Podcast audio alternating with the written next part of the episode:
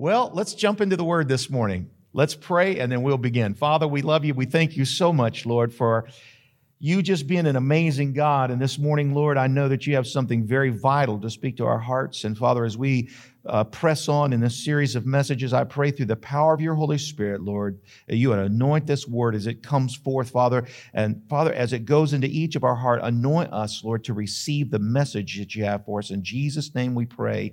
Amen. So, the title of my message this morning is Another Close Encounter, because last week we started a series of messages called A Close Encounter. And so last week we learned about blind Bartimaeus, uh, had a real close encounter with this guy named Jesus.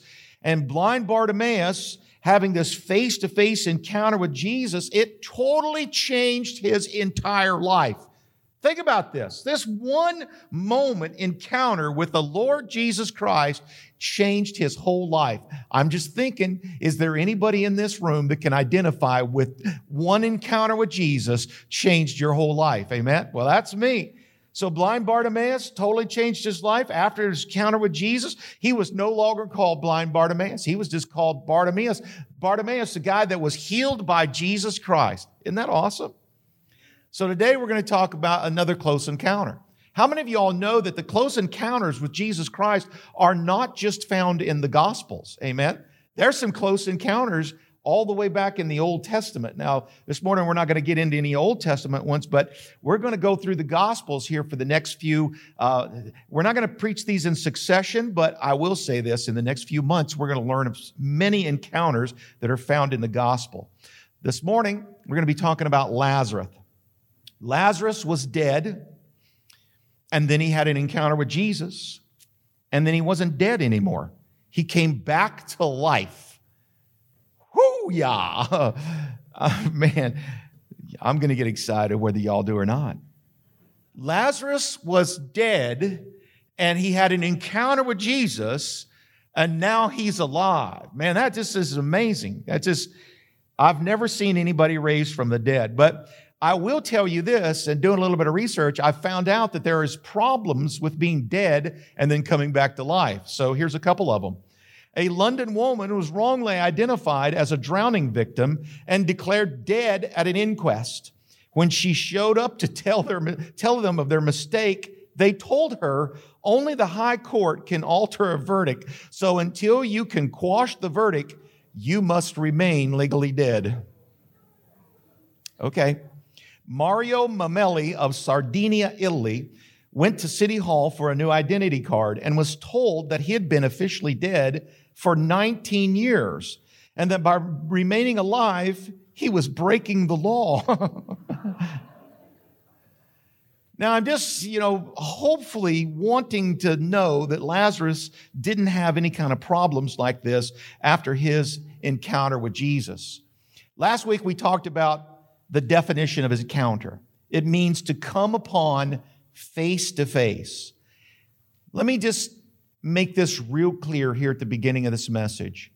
Jesus wants to have a face to face encounter with every person in this room, every person listening on the internet. He wants to have a face to face with us.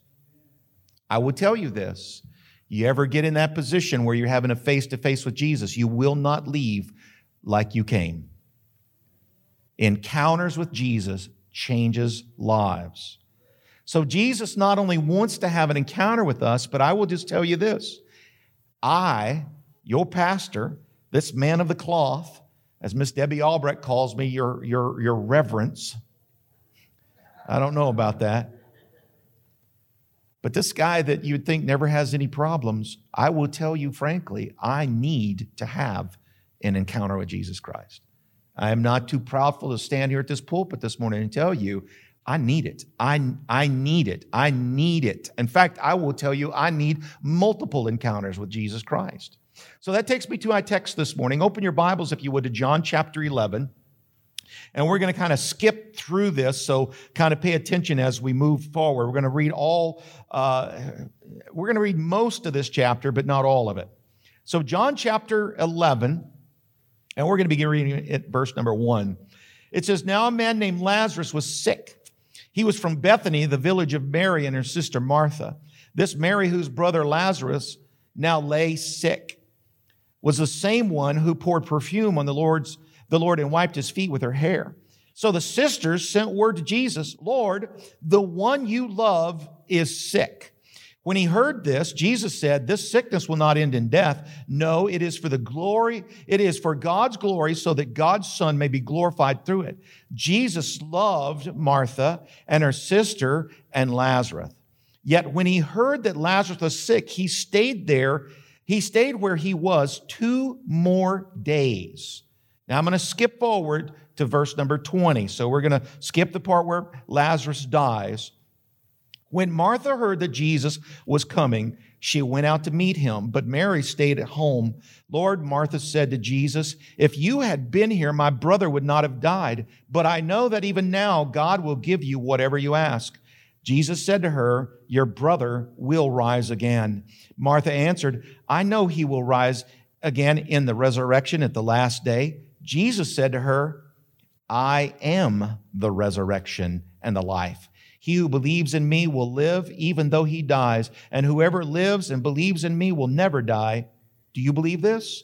Yes, Lord, she told him. I believe that you are the Christ, the Son of God, who was to come into the world. And after she had said this, she went back and called her sister Mary aside. The teacher is here, she said, and asking for you. When Mary heard this, she got up quickly and went to him.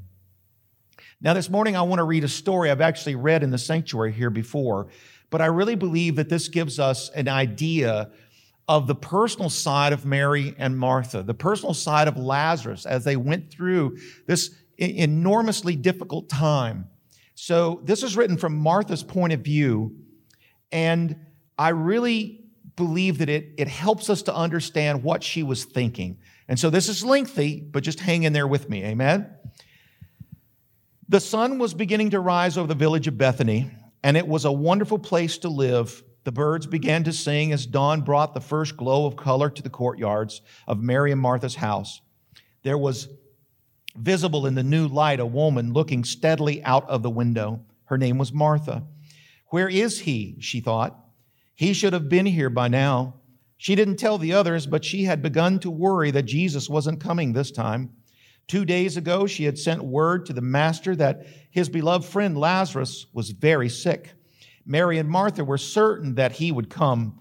Everyone knew that Jesus loved Lazarus deeply. They were very close. It was to Mary and Martha and Lazarus' home that Jesus would retreat to for days of rest. Martha smiled. Uh, Martha smiled. She was grateful to be able to help the cause by opening her home to Jesus and his disciples. And when they needed rest, they were welcome. In the past three years, this family and Jesus had grown very close. Martha smiled in, in spite of the tension as she remembered the day that her sister Mary had poured expensive perfume on the feet of Jesus and wiped his feet with her hair. That was just like Mary, she thought, spontaneous, innocent, giving. She did not hide her love. She was, a, she was so simple in her faith. Mary did not think, Mary did not think twice that it was worth a year's salary and part of her dowry. Mary loved Jesus, and that was enough. They had given, they had given to him, and now they needed him, and they knew he would come. Martha had been the first to notice that Lazarus was not his usual self. At dinner, he had hardly eaten anything. Martha put her hand on his forehead and felt the fever and told him to go to bed. She was always giving orders. She felt responsible, uh, responsible, especially since mom and dad had died. As usual, Lazarus said she worried too much. But during the night, his fever grew worse. The next day, he wasn't able to get out of bed and he was burning with fever. Only then did Martha send for Jesus. She hated to bother him because she knew how busy he was, but they needed him now, and he would come. Martha told Mary not to worry, Jesus would be here. He had never let them down before. Don't worry, she said. He knows Lazarus is sick and he will come. Yes, he will definitely come. Mary had hardly left Lazarus' side for nearly two days now. Last night, she knelt at his bed all night, putting fresh cloths on his brow, praying quietly and talking to him, even though he had lost consciousness. Mary's voice shook Martha from her own thoughts. Do you see him, Martha? He has to come, or we're going to lose Lazarus. He's almost gone. Where is he, Martha? Martha, though worried herself, said, He will be here, Mary. He's never late. We must believe what the Master has taught us. Then Martha turned her face to the horizon and thought to herself, Where is he? What is keeping him? Why is he waiting so long? He's cutting it very close this time.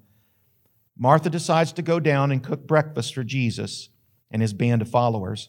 She, know they, she knew they would be hungry whenever they arrived. Those men were always hungry. Besides, it kept her mind busy. Just as she was getting the fire hot, she heard the cry of Mary and knew it meant Lazarus was dead. She ran to the bedroom, and there she found Mary hugging the neck of Lazarus, sobbing deeply. Mary turns to Martha, and Martha and said, Martha, you said he would come. Where is he? Why didn't he come? It was the question Martha had been asking herself all morning. But what broke her heart, what made Martha angry, was the unspeakable woundedness on the face of Mary. Jesus had broken her heart, and now she had nothing to say. For the first time in her life, she had nothing to answer. Jesus had let them down. He was, in fact, he had let them down. That was the fact. Martha gathered her courage and remembered her faith and said, It is not too late. Yet Mary remembered. But yet Mary, remember, he has risen the dead before. He will come. Let us hold on. They did what they had to do. They prepared Lazarus' body for burial. Though many friends came to share their grief and to help to help the 3 days of preparation, these days flew by like a dark dream. They knew they moved by instinct. Mary could not help herself. In spite of her anger, she found herself going again and again to the window to see if Jesus was coming. On the third day, as commanded by the law, they buried Lazarus. Martha thought Mary would not last, so great was her grief. Her faith wounded, she no longer looked down the road to watch for his coming. Even as they buried him, Martha held to a slim string of hope. Martha reminded Mary that Jesus raised others from the dead. He could do the same for Lazarus. But Jesus did not come, and the tomb was sealed, and they held out hope until the fourth day, the day when the body begins to decay. On the fourth day, Martha gave up and turned her back to the window. It was now too late. Jesus had failed them. What kind of a Messiah was he that he would not come to his own friends' rescue. After all that they had done for Jesus, where was he? Martha had turned her attention to serving her many guests. Serving had always helped her cope. Suddenly, a servant burst into the room. Jesus is coming, he announced. Martha ran to the window, and there she could see the figure she knew was Jesus coming over the hill towards the house. For a moment, she thought of running away, but her love for him and her questions pushed her forward. She ran from the house and met Jesus on the road. When she met him, her questions and her hurt poured out instinctively. Lord, if you had been here, my brother would not have died. She wanted to say, Where were you? Why didn't you come? But she held strong and said, Even now, Lord, I know you can do anything. And Jesus looked at her and said, Your brother shall live again. And with that, Martha smiled and said, Yes, the great resurrection, when all shall be together. Someday I understand. Then Jesus said the words that will forever live in her mind I am the resurrection, I am the life, and he who believes in me shall live though he die. There was something about those words that stirred her. They empowered her. They strengthened her resolve. And she looked in Jesus' eyes and said, Lord, I believe you, even though I do not understand. I believe you. And Jesus asked, Where's Mary? I'd like to see her. Martha leaves to bring Mary, and Mary comes and breaks at the side of Jesus. She falls to her knees at his feet, and with tears coming down her cheeks, she speaks her heart Lord, if you had been here, my brother would not have died. Everyone knew what was in her heart. She would not speak it, so they spoke it for her. Could he not have healed Lazarus? He healed others. He even raised the dead. Why weren't you here, Jesus? They could see the pain of Mary. Moved Jesus deeply, for he groaned and tears were in his eyes. He faces the tomb and says, Open the tomb, roll back the stone, see God's power. No one moved. That was unthinkable. Lazarus was gone. They appreciated the gesture, but now it was too late for Lazarus. Martha comes to his side and says, Lord, he has been dead now for four days, and his body is decaying, and it will smell terrible. It's okay. We still love you. We won't turn our back on you. Just leave it be, Jesus. Jesus responds to Martha with unusual firmness. He spoke it loud enough so all could hear. Did not I say, you would see the glory and the power of God. You said you believed me, Martha. Now hold fast, move the stone, trust me. With that, Martha motioned to the men, and they cut the seal and rolled back the stone. The crowd was silent. You could feel the electricity in the air. What was he doing? Jesus lifted his head and his arms to heaven and prayed, and then it happened. They will never forget that moment. He steps towards the tomb and speaks with a loud voice Lazarus, come out. There was nothing at first but a deep stirring within the grave. They could not see, for it was dark, and no man dared to enter the tomb. But they heard the sounds of movement and they saw him. At first, they could not believe it. Into the brilliant light of day came Lazarus, still wrapped in grave clothes, at the door. He appeared to be alive. Could it be possible? At the command of Jesus, they quickly unwrapped him from the grave clothes. Then they heard Lazarus speak. He was back. He was alive. His sisters ran to him. They hugged him. They cried. Their tears turned to laughter. The people, some are shouting, some are whispering to each other, telling the story. Others are so frightened that they ran away, while others kneel in amazement and adoration. Others are stunned and totally silenced. But Martha, still holding Lazarus, with wonder on her face, turns to Jesus and says, Thank you, Jesus. I didn't understand what you were doing. Can you imagine what Martha must have felt? As this story depicts their inner feelings, but I don't think any of us can probably get it exactly accurate. What must Martha have felt. All of this time elapsed from the moment that she said, Go get Jesus, my brother is really sick, to the point whenever Jesus raised Lazarus from the dead. I mean, what must she have felt? What was going on in her mind whenever she seen her brother hop up those stairs coming out of the tomb? Did she say something like, Lord, I appreciate this, but you could have spared me a little pain? Hello? Maybe she said something like this Jesus, why did you have to do it this way? Or this is mine. Jesus, why didn't you come earlier? You see, I believe even in her rejoicing, there was a question. Or maybe she understood this profound meaning of this face to face encounter with Lazarus. And this is our question this morning Why did Jesus wait so long? Why did Jesus wait so long? Why did he put them through all that he put them through whenever he could have come at any time? Are y'all there with me? I mean, this is my question. Why did God allow these people to hurt like they hurt? And so this morning, as we jump into this story, I, I want to give you some simple questions that I believe God answers in the midst of this story. I want to give you, I, I mean, I want you to put yourself in the seat of Mary and Martha and hear the words and, and, and the, the words that hold on to this that Jesus was speaking about, this resurrection life. In this passage is something that everyone needs to listen to very carefully. I think there are times whenever all of us sit where Martha sat.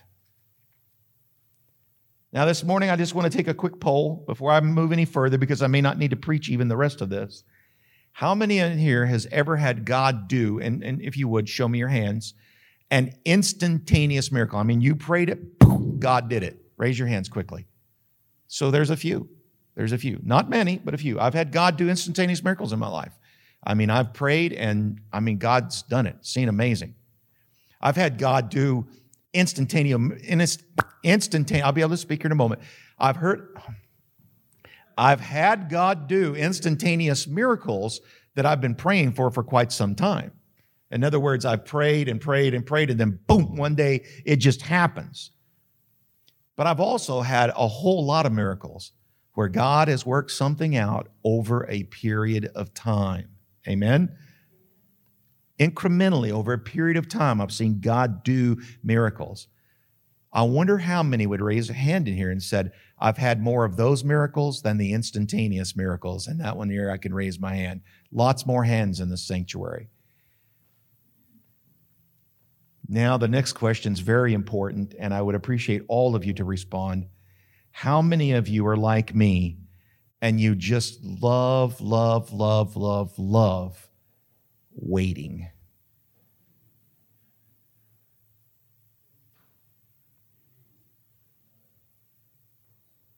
Zero hands. Notice I didn't raise my hand either.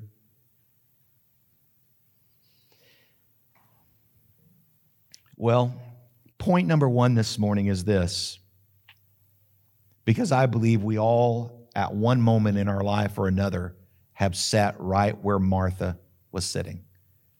We felt some of the same emotions that Martha felt. I believe we've asked some of the same questions that Martha had going on inside of her heart. But whenever that happens, whenever you find yourself in that place where this story depicts Martha. She's looking down the driveway. She's, she's looking down the path. She's waiting for Jesus to come day after day after day. She's staring down that path. She's waiting on Jesus. She knows Jesus is a healer. She knows if Jesus gets there, her brother is not going to be sick anymore because Jesus is going to heal him lickety split. We've all been there. And so this morning, I, I, I, want us to, to put ourselves in that place. Eh, let me just say this. I think there are people in this sanctuary. I believe there are people listening to us online that are perhaps in that very chair right now as I'm speaking. And so if you've been in that chair, if you are in that chair where you're looking down the driveway, you're waiting on Jesus to do what it is that you've been asking him to do, point number one is this. Will you hold on whenever God disappoints you? Will you hold on whenever God disappoints you? How many of you have ever been hurt by God? And the answer is probably everybody that's breathing, that's a Christian in this place. We've all probably at one time or another been hurt by God. And you go, whoa, whoa, wait a minute, wait a minute. God doesn't hurt his children. Well, I will tell you, there are circumstances that are involved many times where we feel a lot of hurt by God. Amen?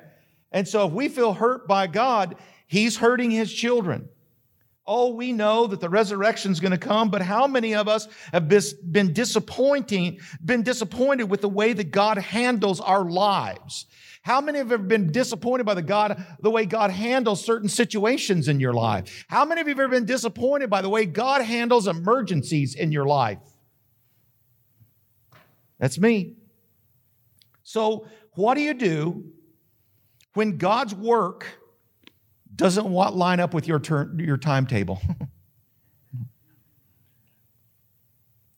I like to say this to God God, I really need this now. Now. Like now. Not next week, not next year. But what I found out is God, most often, his timetable is not my timetable. Amen? Whenever I say now, he goes, Well, a year is like a, a, a, a, minute is like a thousand years to me, you know. And I go, Oh, God, I've read that scripture. I don't like it either.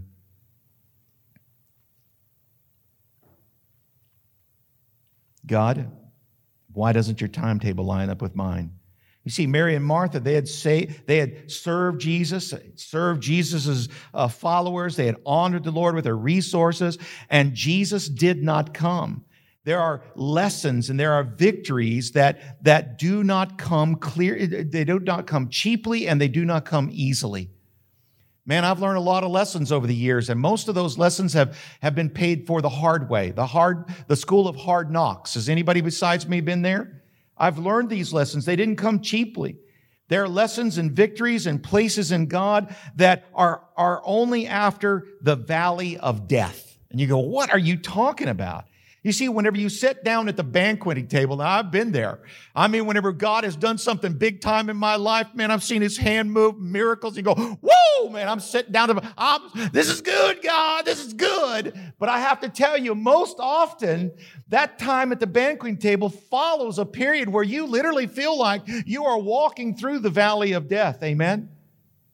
Sometimes, in order to get to that table, you've got to walk through the valley of the shadow of death. You've cried, you're, you've hurt, you've questioned, and even been angry at God. And you've loved Him at the same time. And you go, wait, wait, wait, what are you talking about? How can you be angry and how can you be questioning God and love Him at the same time? You see, it's possible to love God and to be angry with Him at the same time. It's very possible. You go, what are you talking about? Well, let me ask you anybody that's been married in this room for a short period of time, long period of time, what you'll understand is oftentimes you can be angry at your spouse and love them at the same time. How many of you have kids? How many of you have ever wanted to kill your kid, but you love them at the same time? Okay, there, I proved it. Somebody told me one time and said, Man, you should never be angry with God. And I say, Why not? God gave me this emotion. And I want to tell you something. It doesn't hurt God's feelings for us to be angry with Him. He wants us to be honest with you. You get before Him in prayer and you say, God, I'm really not angry. But on the inside, anger is churning around inside. You might as well just let Him know. It's cathartic, it's good for us. We can be angry at him and we can love him deeply at the same time. Whenever God doesn't meet us and when, uh, when and where we expect him to, oftentimes we get angry. There's sometimes whenever our hearts get broken, our dreams get shattered, and we say, Lord, is this how this Christian thing works? I can remember the very first time that I was disappointed in the way God was handling my affairs. Early on in my Christianity, I started praying very specifically for something, and I just thought God any moment would just do it. 38 and a half years later, my dad accepted Jesus Christ as Savior and Lord right before he passed away.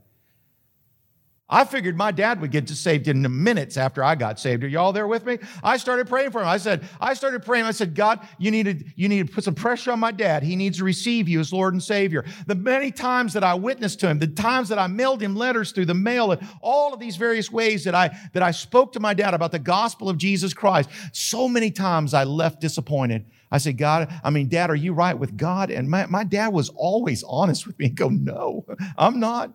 He said, if I died, I'd go to hell. I said, Dad, you need to, you need to accept Jesus. No, I'm not ready to. But there came a time in his life, 38 and something years after I started praying for him, that he finally gave his life to Jesus Christ. But I will tell you, there was days whenever I gave up. There were days I didn't think it was possible. And there are days whenever our dreams our, our dreams are shattered, our hearts get broken, and we begin to say, God, is this really how this thing works? Does Christianity really work? I mean, there may be a time coming in your life, or maybe it's already happened, whenever the bank calls you, and all of a sudden you realize your finances are in a cataclysmic downfall. And you go, man, oh my goodness. Or maybe it's the doctor calling you after you've had some tests, and man, the worst news of all is spoken into your heart. Maybe it's your marriage right now. It's just in the midst of turmoil and you feel like it's just falling apart. And you begin to ask yourself the question Does Christianity really work this way? Lord, I've been praying over my finances. Lord, I've been praying over my health. Lord, I've been praying over my marriage. God, does this stuff really work? Maybe you've been holding out for a healing We've been praying for my wife for almost 25 years. 25 years. That's a long time to be sick. We've been holding out for healing. And as of this moment, I don't believe healing has come. Let me just let me just say this, not to you, but Lord, you're late. Because I felt like it'd be lickety split. My wife's healed, and MS is a thing of the past, and we just go on, but that is not the way. Lord, you're late. Well, let me just say this, because point number one is will you hold on whenever God disappoints you? And this is what I'll tell you. Even though it's been 25 years, I serve a God that heals. He heals. He heals. You see, whenever, whenever you're absolutely positively sure you're going to win, but then you don't win. Whenever you pray for that marriage and the divorce papers show up, that lawyer begins to knock on your door, you got to know, Lord, I still believe. We had a couple that went through a terrible, terrible divorce. And I'll just be very honest with you. This guy was the scum of humanity. He was horrible. He was horrible. Horrible. I couldn't stand him. I mean, I'd get around him and I just wanted to punch him in the face.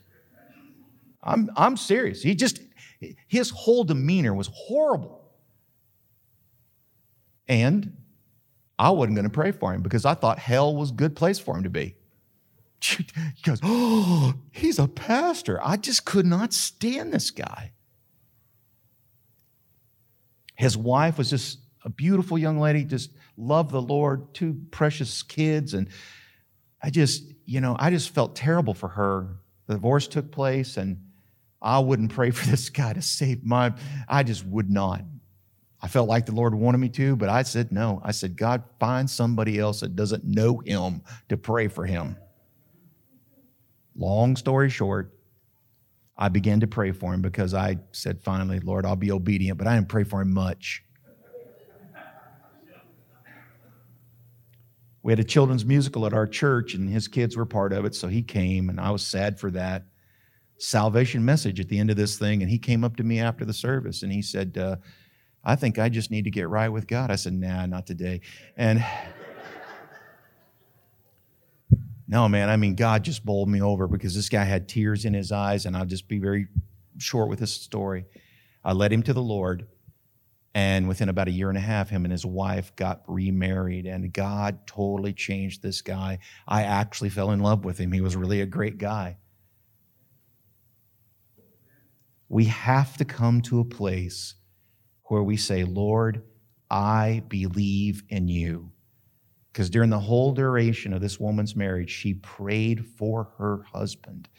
During the whole duration of the divorce, she prayed for her ex husband. Are y'all there?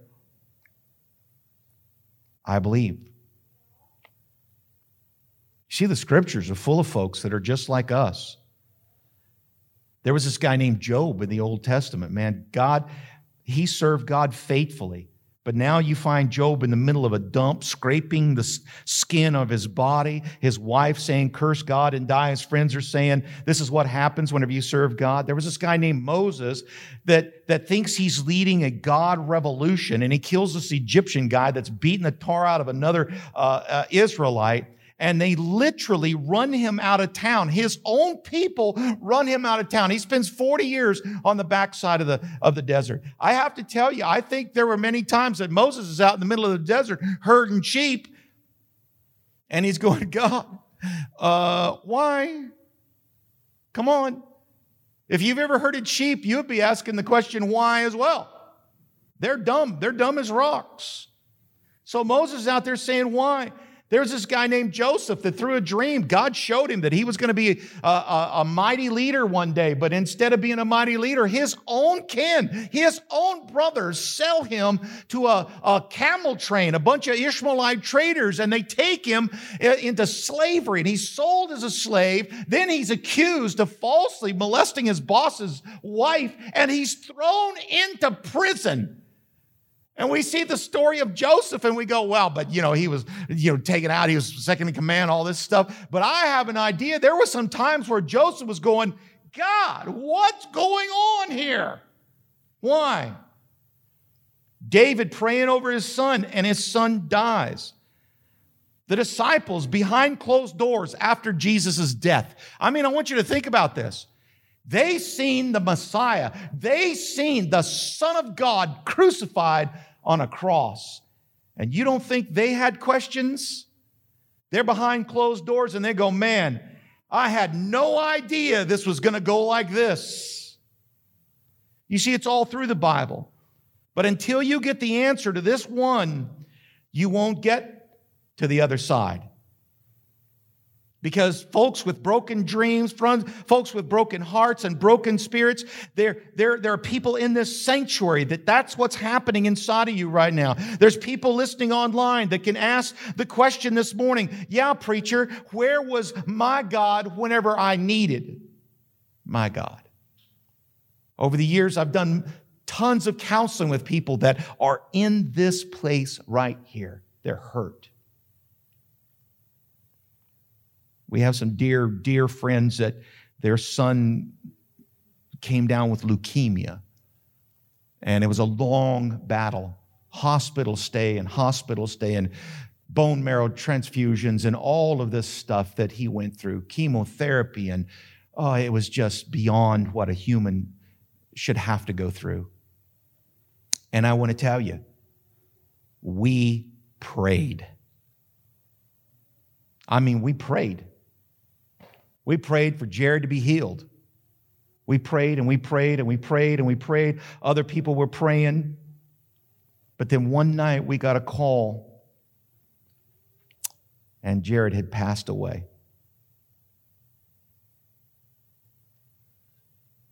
And I had to be a pastor to these precious friends a couple thousand miles apart over the phone, you know. But in my heart, I'm asking the question, oh God, where were you in this situation?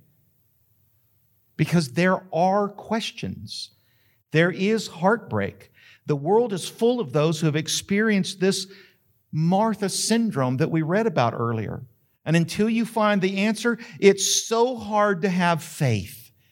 Oh, it's so hard to have faith. When day in, day out, you pray and you believe, and day in and day out, you pray and you believe, and day in and day out, you pray and you believe, but you don't see anything happening. It's so hard to have faith. Let me just refer back to the title of this message. It's called Another Close Encounter. You see, the answer to what I've been talking about this morning is you have to meet the God that is beyond your understanding. Oh, that's the key right there. He does not see the picture like we see it. See, I've thought for a long time that God should have already healed my wife. My wife is a sweet lady. My wife loves the Lord. Now, I, on the other hand, am a cornhead. You can interpret that any way you want to. And she married me, and sometimes I get think she gets saddled because of my honorness and meanness and so on and so forth. And maybe that's why God is. But I'm saying, God, this woman has served you all of your life. She has put up with me for 40 years, God. She's got to have some kind of reward. But you see, my God, the God whom I love and the God whom I serve, He doesn't see it like we see it. I don't understand this because He is outside of my understanding. Martha didn't understand it. Mary didn't understand it. Mary and Martha's friends that are all around this whole scene, they didn't understand it. But ultimately, Lazarus had an encounter with the Most High God, the Son of the living God, a close encounter with God. That God that doesn't think like we think. You see, if you don't ever have a, if you don't ever have a, that kind of encounter, you're going to be chained to your circumstances and you will never see the glory of God. God doesn't take wounded people and crush them, He takes wounded people and He heals their bruises.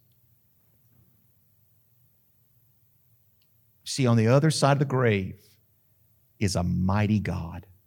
He's mighty. But will you hold on long enough, even whenever you feel like quitting? And if you don't think in the last 25 years I've felt like quitting a few times, I will tell you I have felt like quitting a few times. But I'm holding on. And you know what keeps me holding on? It's because I've had counter eh, after encounter after encounter with the Lord Jesus Christ in the midst of those times whenever I'm just saying, God, I, I give up. This is never going to happen. He meets me, and somehow or another, I leave that meeting thinking, man, I'm going to go home. My wife is going to be up cooking something good. You see, that's, that's what we say to each other almost every day. I said, man, whenever I get home, I just want you up cooking. If I've laid something out in the kitchen for lunch, I tell her what it is, and I say, you know, you need to cook that chicken, and then there's this, and, uh, you know, I just line her out because, see, I'm still believing because I'm going to hold on to the promises of Almighty God. You know, the question is are you going to stand fast and preserve when it doesn't feel like it's, it's worth it? Satan's going to come up to you because I tell you, Satan is a dirty, rotten, nasty person. He's going to come up to you and he's going to tell you, just go ahead and quit. Just go ahead and quit. Give up. Just give up. It's not worth all the work that you're putting into this. Just do it. But you got to hear this from God. God is there. You see, God is saying to us, I'm there. I'm right there in your midst. I'm right there in your midst, even in this pain that you're feeling. I'm in the midst of this circular, uh, in this situation, and I am working. You see, it's like that song, that song that says, even when I don't see it, you're working. Even whenever I don't feel it, you're working. You never stop. You never stop working. That's what my God is all about. You see, this morning we got to understand there is a difference between faith and trust. And faith moves the hand of God. But let me tell you something. You got to have trust before you got faith. The reason that sometimes we don't experience more of God is because we just don't believe Him. This stuff in this book, all of these very great and precious promises, they all work if you believe they'll work. The Bible says the just shall live by faith, but sometimes faith isn't all that we need. Sometimes we've got to just get a hold of ourselves and just simply trust Him. Whenever we don't understand, we just trust Him. I'm walking by faith. I'm believing by faith, but in the midst of all that faith, I'm just trusting Him. I'm trusting that He's smarter than I am. Come on. I'm trusting that He wants the greatest glory that He could possibly receive through the healing of my wife's body. And I'm okay with that. Are y'all there? I'm okay. I've got to trust him. There is some reason why that he has not healed her from the top of her head to the soles of her feet. I don't know what it is. I can't think of a good reason. But he's got one. And whenever we get on the other side of this valley of death and we're all sitting at the banqueting table and we're going, man, oh man, this is good. By the way, we're going to eat Mexican food at the banqueting table. I just want you to know that. I'm going to be cramming tamales down my mouth as fast as I can. And in the middle of that, we're going to be talking about it. I'm going to say, man, I never seen it. I never seen it. I had no idea why God waited as long as he waited. But man, it was good. I'll get excited. Y'all don't have to. Are we going to hang in there and trust Him even whenever we don't see Him working, even whenever we don't understand it? Point number two, and I got to move through these quickly. Will we take Him at His word, even whenever it doesn't make any sense? Trust what He says to us. Number three, whew, I'm skipping it. Never mind. Number three, will we obey? Even whenever we don't understand. God's just like a parent. Your kids ever ask you why? Why do you want me to do it, mom? Uh, because I said. Oh, that wasn't a mom voice, was it? Could be, I guess. Why do you want me to do that, mom? Why do you want me to do that, dad? And the answer that comes from parents is because I said so. That's the way it is with God. I've asked him to explain himself many times. Has anybody besides me ever done that? I've asked him, I said, God, why? Okay, you gotta, you gotta let me in on this, God. I gotta know. And most of the time, he doesn't let me know. He just says, do it. Fourth point is if we can hang on, if we can take him at his word, if we can obey him, this is what I will tell you we will see his glory. We will see his glory. We will see his glory. Jared, if you guys will come, I want to read the last chapter in this story because it's good. This is John chapter 11, and I want to begin reading it, verse number 30. It says, Now Jesus had not yet entered the village, but was still at a place where Martha had met him. When the Jews who had been with Mary in the house comforting her noticed how quickly she got up and went out, they followed her, supposing she was going to the tomb to mourn there. When Mary reached the place where Jesus was and saw him, she fell at his feet and said, Lord, if you had been here, my brother would not have died. When Jesus saw her weeping and the Jews who had come alongside of her also weeping, he was deeply moved in, the, in spirit and troubled. Where have you laid him? He asked. Come and see, Lord, they replied. Jesus wept. Then the Jews said, See how he loved them? But some of them said, Could not he who opened the eyes of the blind man have kept this man from dying? Jesus, once more deeply moved, came to the tomb. It was a cave with a stone laid across the entrance. Take away the stone, he said. But Lord, said Martha, the sister of the dead man, by this time there is a bad odor, for he has been there for four days. Then Jesus said, Did I not tell you that if you believe, you will see the glory of God? So they took away the stone. Then Jesus looked up to the father, looked up and said, "Father, I thank you that you have heard me. I know that you always hear me, but I said this for the benefit of the people standing here, that they may believe that you sent me." When he had said this, Jesus called in a loud voice, Lazarus, come out the dead man came out, his hands and feet wrapped with strips of linen and a cloth around his face. And Jesus said to them, Take off the grave clothes and let him go. See, what keeps us going, believing for this God that works outside of our understanding is an encounter, is an encounter, is an encounter, is an encounter with God. Until ultimately we have that last encounter and we see his healing hand move. We see his hand of restoration move. We see his hand of blessing move. And all of a sudden our finances turn around and all of a sudden funds are flowing in from we don't have any idea where, but he's just blessing us, blessing us, blessing us whenever we've been praying for that wayward child and it seems like there's no way they could ever come back to the Lord. And then all of a sudden, one night they call you and they say, Mom, I received Jesus as my Savior today. I'm checking into the Teen Challenge, man. I'm turning my life around through the Lord Jesus Christ. You see, if we'll just hang in there, if we'll take, there's no way we'll take no as an answer. You see, even in this body of believers here, I've been praying for the last 18 years that we have a seating problem in this sanctuary where people just begin to come in and our ushers are running to get chairs to fill the aisles and we have no room at the front whenever we give an altar call because people are just flooding. I'm believing for it. And I'm not taking no for an answer. I'm going to obey him. I'm going to trust his word because I believe if we will do that, there will come a time in our lives whenever we will see the glory of Almighty God in us. Hallelujah.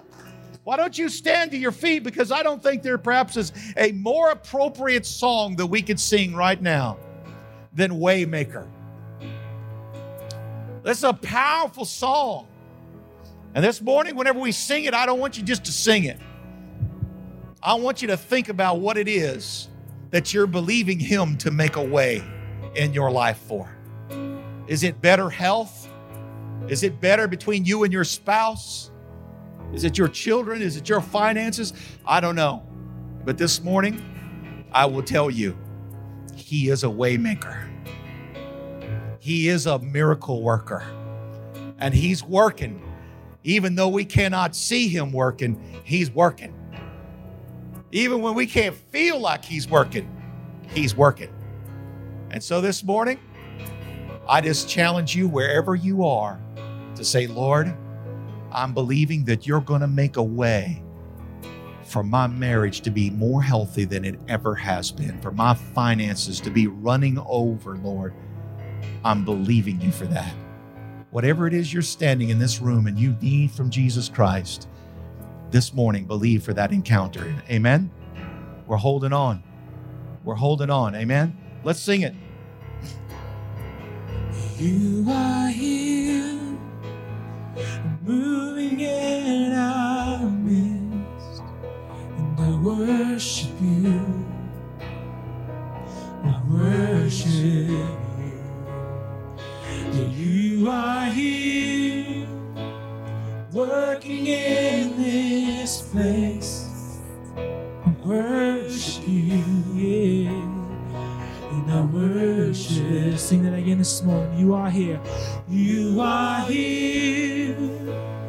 Moving in our midst. I worship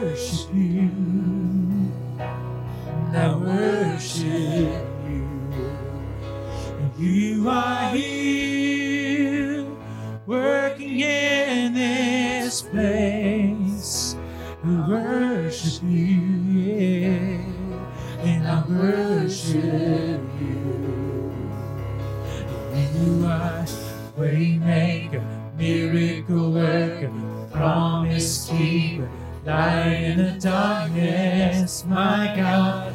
That is who you are. Come on, church, sing that again. You are the waymaker. You are waymaker, miracle worker, promise keeper, light in the darkness, my God. That is who you are. You are here. You are here. You're touching every heart and I worship you, yeah, and I worship you.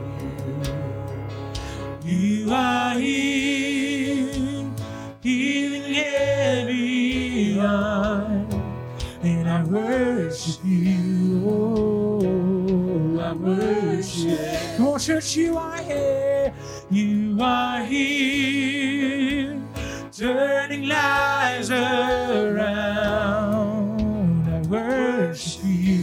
Yes. And I worship you. You are here, you are here. Mending every heart. I worship you.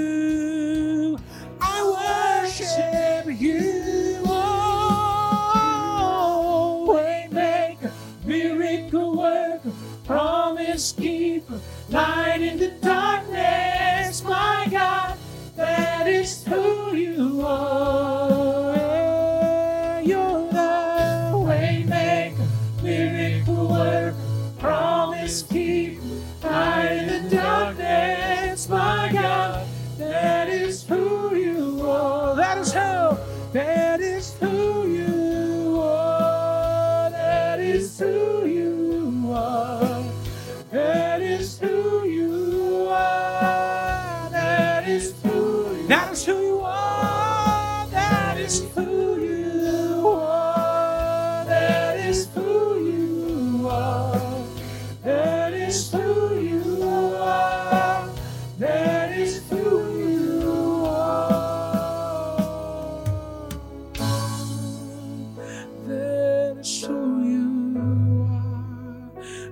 is who you are.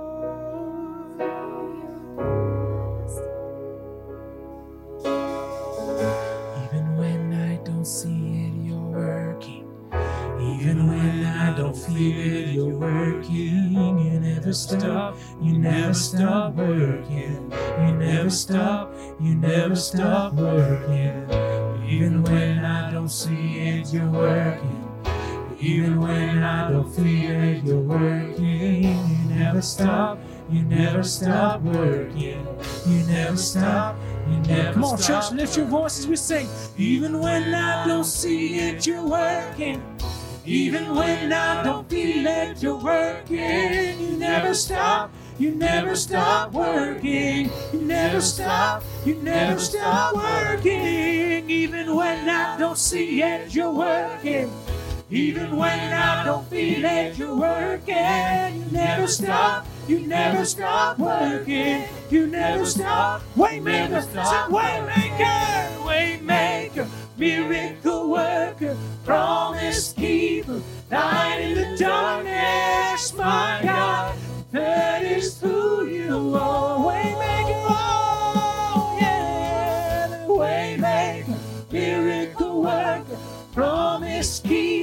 Light in the darkness, my God. That is who you are. That is who. That is who you are. That is who you are. That is who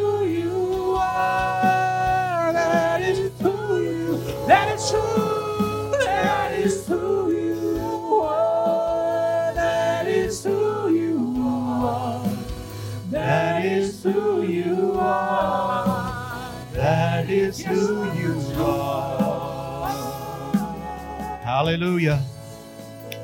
Hallelujah. That is who He is, folks. That is who He is.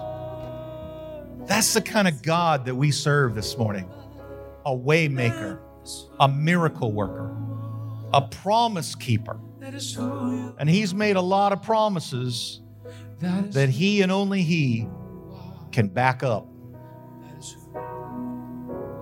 So, are we a people that have made up our minds that we are going to hold on to God, even in the midst of disappointments, even in the midst of whenever it's taken way too long, at least we think, even in the midst of whenever we just don't feel like we can take one more step we're going to hold on.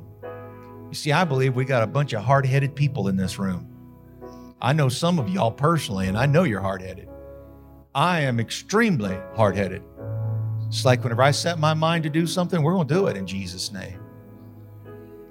That's where we got to be because we all in this room need a miracle. In some way or another, we need a miracle. And I'm believing through Jesus Christ. And that next encounter in our lives with the Son of the living God, Jesus Christ, the strong Son of God, we're going to walk away from that encounter changed for eternity. We're just going to have so many testimonies that we just don't know how to fit you all in on a Sunday morning. We're just going to have to have a special testimony service said, Pastor, I was believing for the last 20 years. But man, God showed up and he showed off. And I experienced his glory. And now I am at the banqueting table. Hallelujah. Hallelujah. I'm believing for your miracle with you. I'm believing for God to do what God does best. This morning's message was a little weird. I talked about my wife, but folks, I can't hardly preach a sermon unless it means something to me. I can be a whole lot more effective if I if I'm preaching something that I desperately need to hear myself. And I ain't going to give up. I challenge you don't give up. God is able. Amen. And we're going to see his glory. God bless you, folks.